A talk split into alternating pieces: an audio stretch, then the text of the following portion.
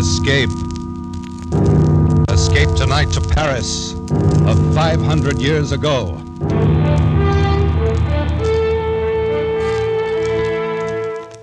The Columbia Broadcasting System and its affiliated stations presents Escape, a new series of programs of which this, the fifth, is The Sire de Maletroit's Door by Robert Louis Stevenson, produced and directed by William N. Robson.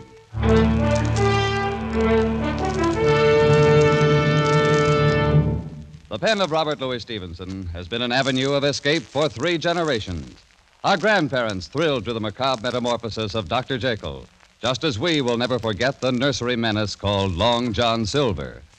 Tonight we escape with Robert Louis Stevenson down another avenue, which leads to Paris in 1429, and the amazing adventure of the Sire de Maletroit's Door.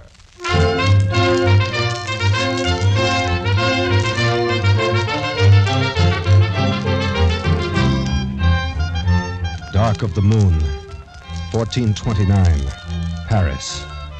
The House of Burgundy holds the throne of France, and English men at arms patrol the narrow streets. Troublous times for any man to be lost, on foot, at night.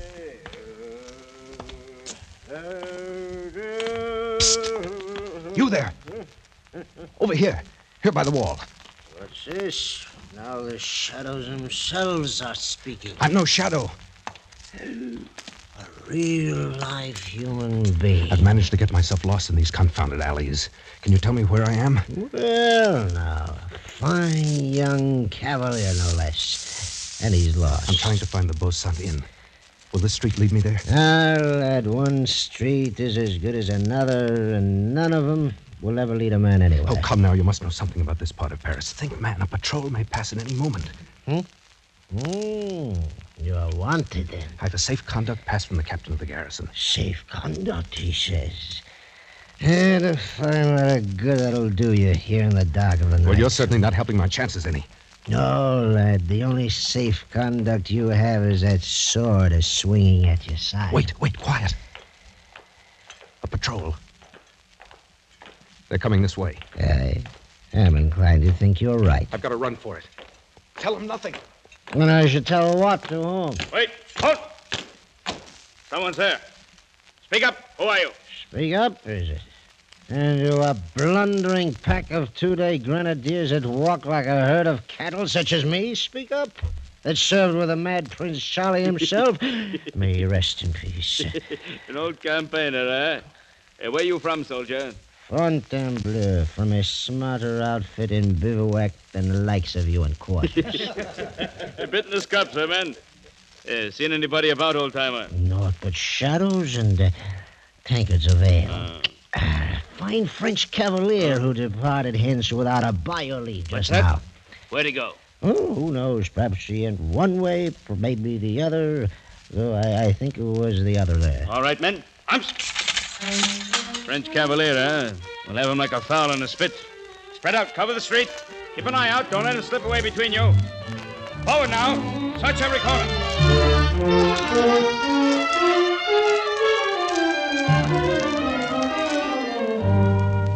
Oh, the fool. The drunken fool. I'm for it now, all right. Ah, this cross street. There's a bare chance they'll pass it by. If I can only get through here. Oh, no. Oh, no. Street. Come on. It's a dead end, unless this leads. No, it's only the door to a house. Caught like a rat in a trap. All right. If it's so written, then so be it. With a bit of luck, there'll be two or three go with me. Huh? The door. It's unlocked. I can push it open.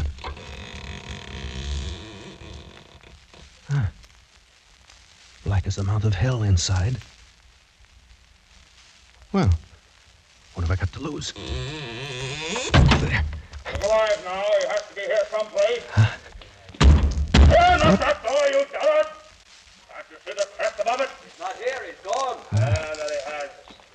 Didn't come in here after all. All right, back to the corner. He's a sly one for sure. Ah, That was close. Too close. Ah, now to get out of here, and no one in the house will ever be the wiser. I'll. T- huh? What's this? The door's locked. Oh, it's a trap. But why? Why would such a thing be done? I came in here by chance, one chance against a million. Wait. It's a light. Somewhere inside the house. Well, rights, I should be dead at this moment. So.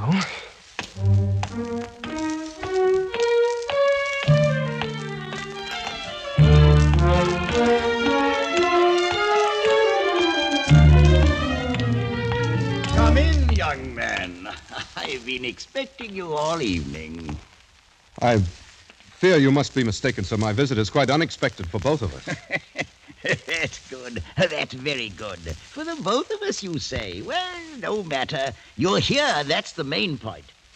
Take a seat, my boy. Put yourself at ease.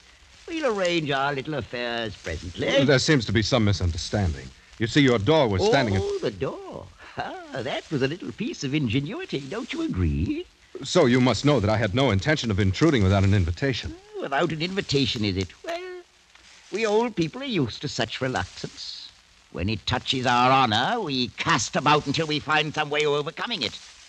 And so, my boy, invitation or not, you are, believe me, most welcome. I hope you'll pardon my saying it, but I haven't the slightest idea what you're talking about. Oh, so that's it. Dead to rights, but still pretending, eh? Ah, you're a clever rogue. Sir, right. my name is Denis de Beaulieu. I am not a guest in your house by my own choice, and I am not accustomed to Stop. being sla- Nor is the house of Maletroit accustomed to certain things, of which you well know. Maletroit? I should have expected better treatment at the hands of one of the most honored families of France. Honored indeed, until you, Monsieur de Beaulieu, took it upon yourself to dishonor us. Sire de Maletroit, I have attempted to explain that I took a stand before your door to fight off a patrol which I'd encountered in the street. I assure you I had no slight intention of forcing myself a... Since it seems impossible for you to converse with any degree of reason, may I bid you good night? Sir, if you have your right wits, then you're insulting me grossly. And if not, I have no desire to spend further time with a lunatic. You young fool.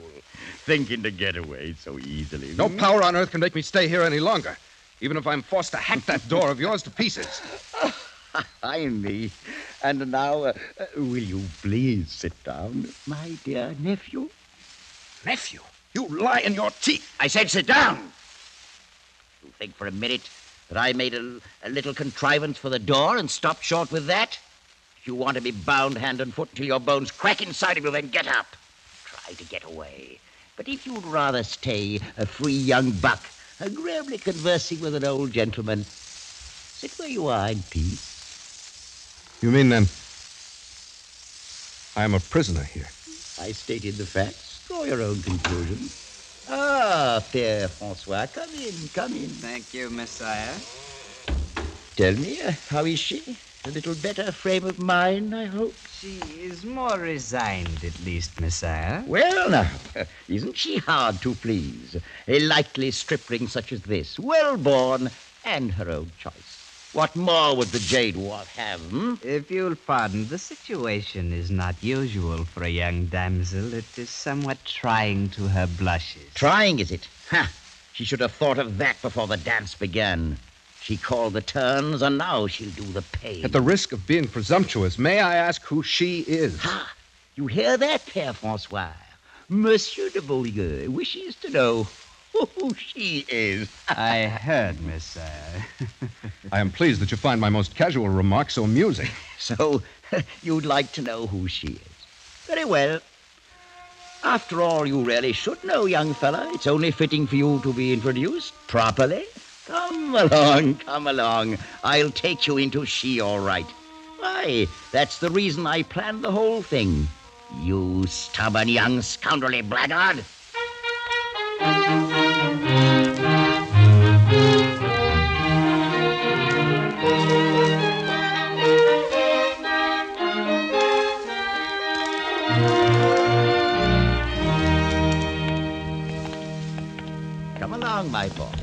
Right through this door. After you, sir, if you don't mind. Oh, no, it's not that kind of a trap. Ah, here we are.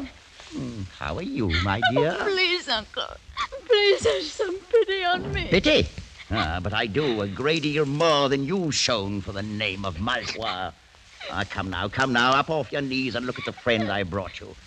Ah, It's good to be devout, but it is also necessary to be polite. I have no understanding how you can be so vicious. Oh, that's very unkind. And now, Monsieur de Beaulieu, since we've decided to keep up this farce, allow me to present my niece, Blanche de Maletroit. It's such an inhuman thing, surely heaven itself. He's not the man. My uncle, this is not the man. Expected you to say as much, my dear.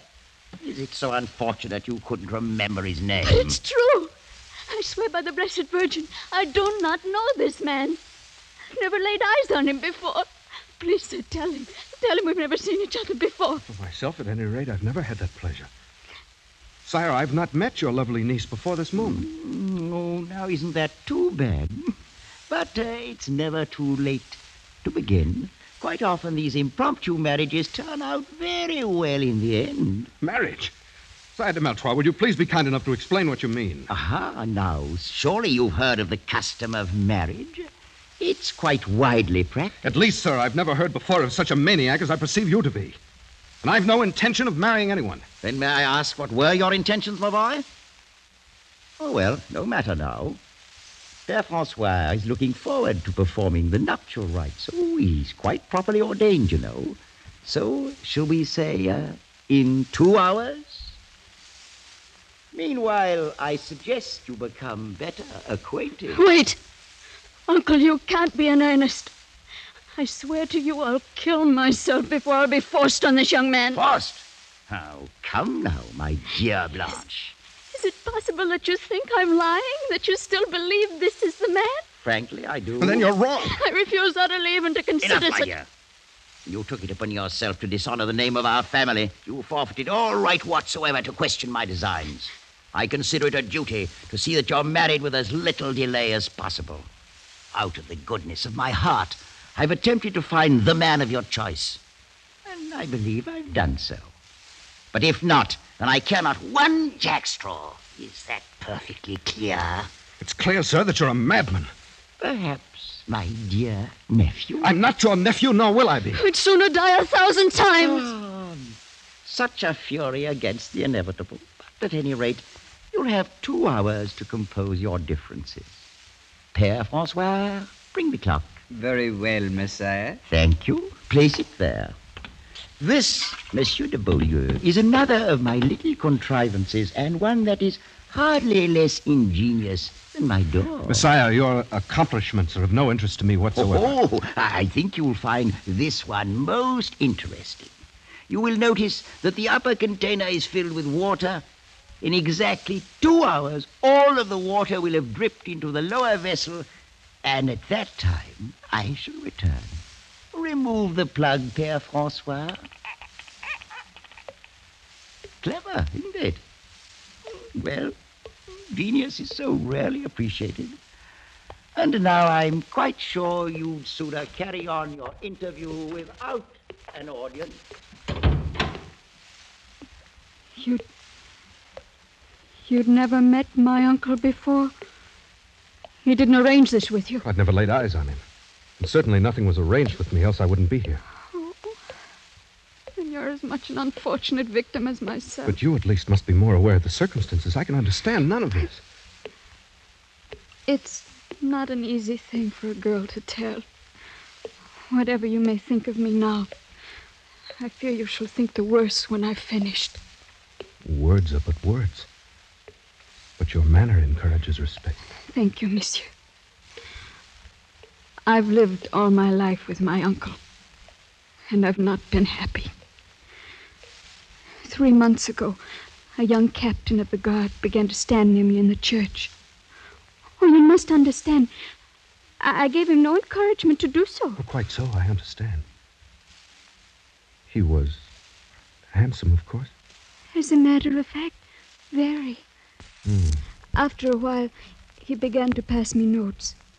He found me pleasing, wanted to meet me, and seemed most interested in me for some reason.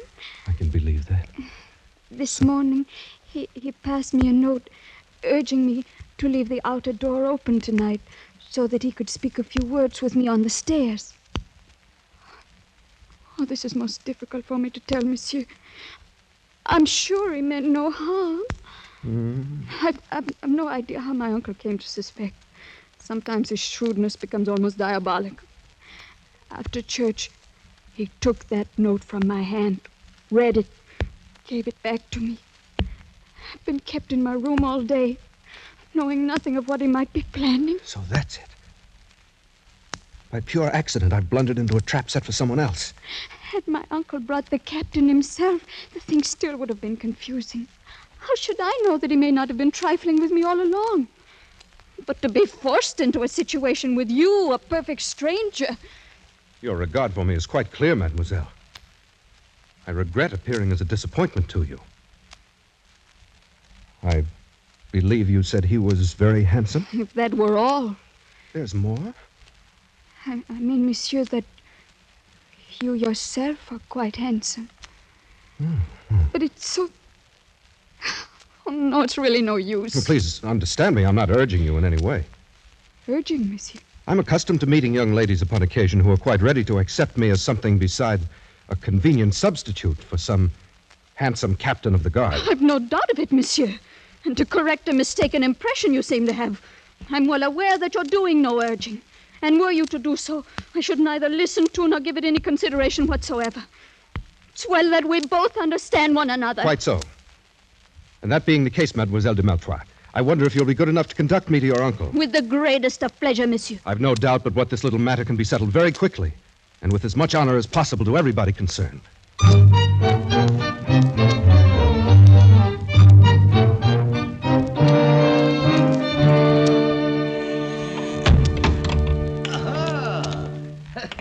Two hours weren't necessary.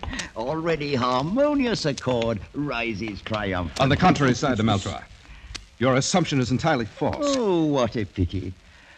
Well, Père Francois, there's nothing to it. We'll simply have to wait a while longer. As you say, Messire. I fear it may be much longer than you think. In fact, forever. Hmm? That's a very long time indeed. And, uh, and you, my dear niece, what are your sentiments in the matter? I will not marry this man. Do what you may, uncle, I will not marry him. Ah, Aye. Right back where we started.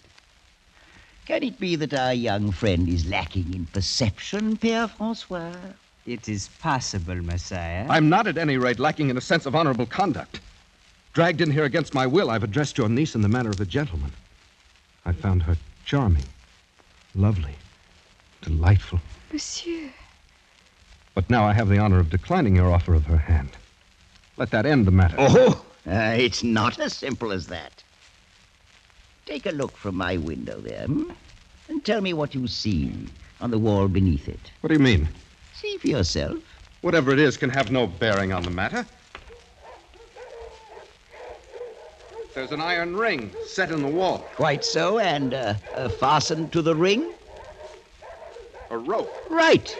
So we have two elements. And to complete our little diagram, we need a third one. That element is, at the moment, firmly attached to your body. I'm referring, sir, to your neck. Uncle, no. And may I inquire the purpose of the dogs there in the courtyard below?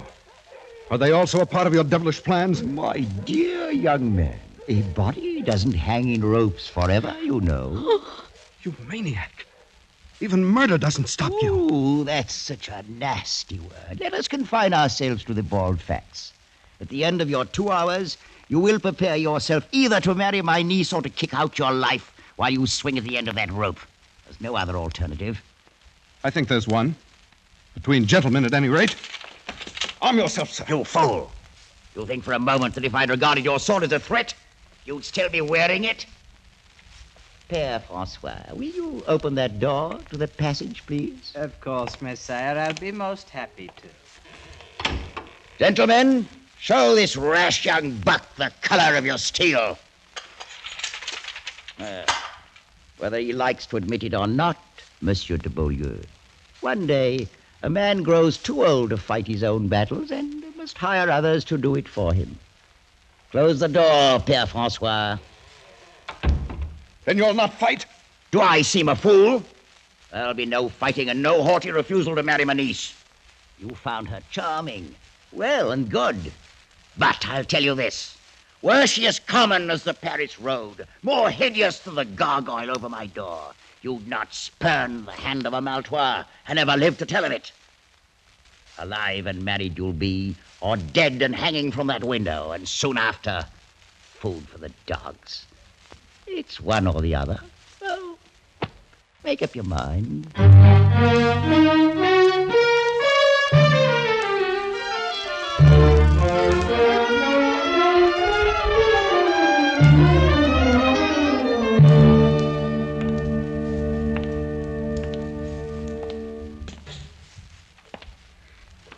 Please, Monsieur de Beaulieu, why do you not sit down? Your concern is most gratifying, mademoiselle. Since I have such a short time to live, I doubt that I'll grow very tired. If the time be short, then why do we waste it in formal speeches? As you will. Listen to it. Drip, drip, drip. That devilish clock, like an artery opened and life's blood itself dripping away. Well, I've sat here and thought and thought until my whole mind's in a great whirl. Please, you. You really shouldn't trouble yourself so much. I can't bear to have you slain for my sake. Monsieur de Beaulieu, I will marry you gladly. You must think then that I stand very much in fear of death. Oh, no, no. I, I've had reason to see that you're no coward. I've asked for no pity. If a thing has to be, then that's the end of it. Oh, sir, you misunderstood me.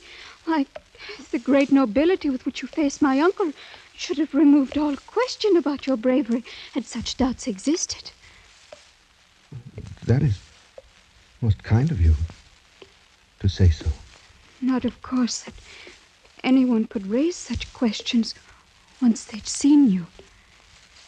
Death's another incident. That's all. Oh, but life's a better one.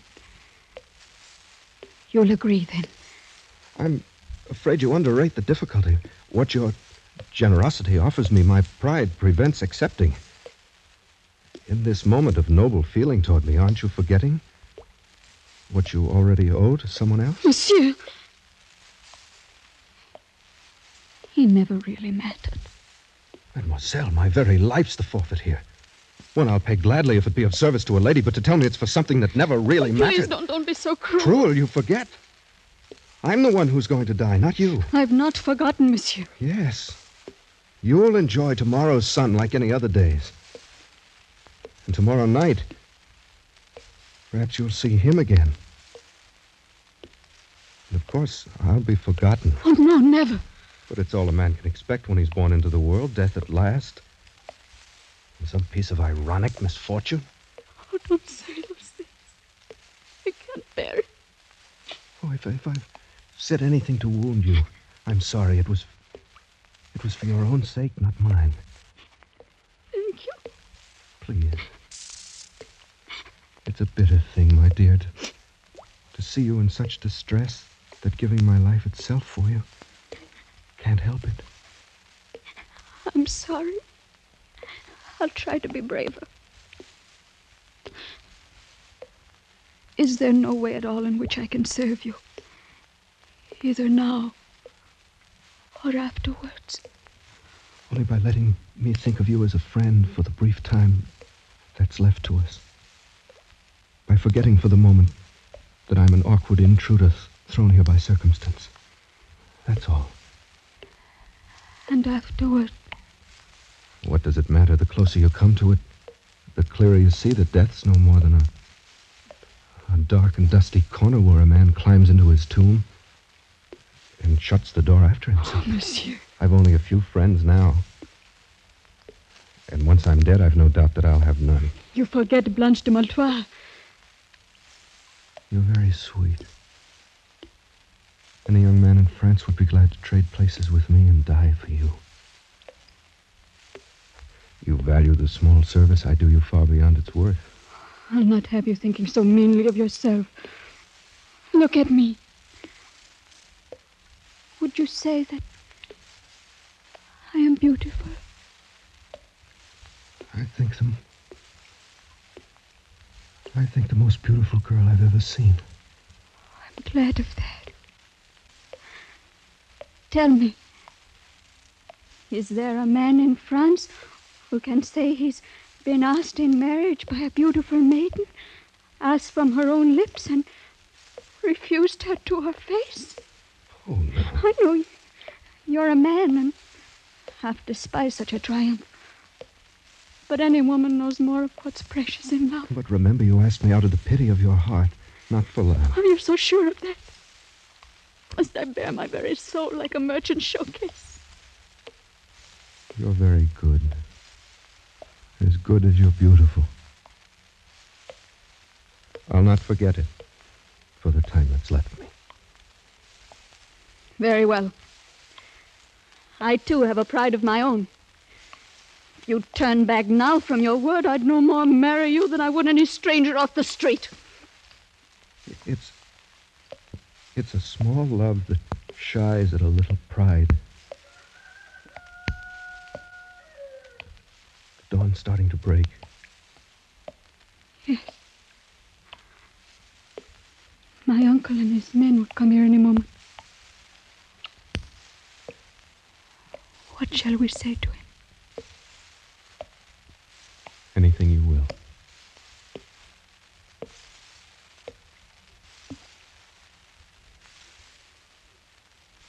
Oh. All of my life I'll weep for you. And weep the more because it was you. If. I'm wrong, it's a great price I'm paying for it. One I'd not pay if I didn't care for you so dearly. Careful. Oh, no, it's you who are being kind. It was in the moment your uncle brought me into you and you raised your face to look at me. That's when I knew. Oh, strange. For it was then I felt it too. Well, you've seen already that I'm not afraid to die. Oh, you're not. I know it. Blanche, is it really true, not something born of pity? I swear by all that's holy. I love you, Denny. Oh, my beloved. And I can tell you now that I love you, too. Even after all you've heard. I can remember none of it. The captain's No name. matter. I love you. Oh, my I darling. love you more than my life and my soul. Blanche, my I darling, I love love you. I love you, Blanche. Well, Uncle, well, well, well. It's most gratifying to see this little matter settled in such a congenial fashion. Good morning, my dear nephew. I have nothing to say to you, sir. You're a vicious and unprincipled old man. Oh, that's most ungracious of you. No, no. At the very worst, I'm no more than a very wise old man. One who's lived a long time and, and seen a great many remarkable things. An old man who's learned all about such mysteries as uh, the love of life and uh, love.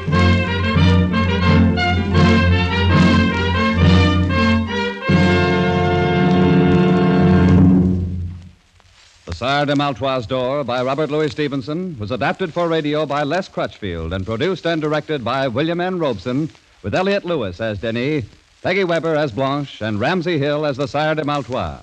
The special musical score was conceived and conducted by Cy Feuer.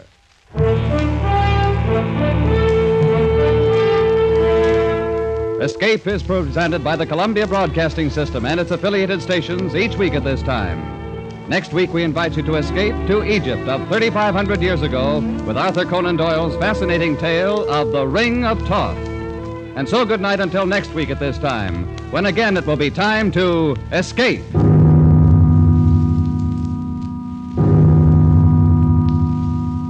This is CBS, the Columbia Broadcasting System.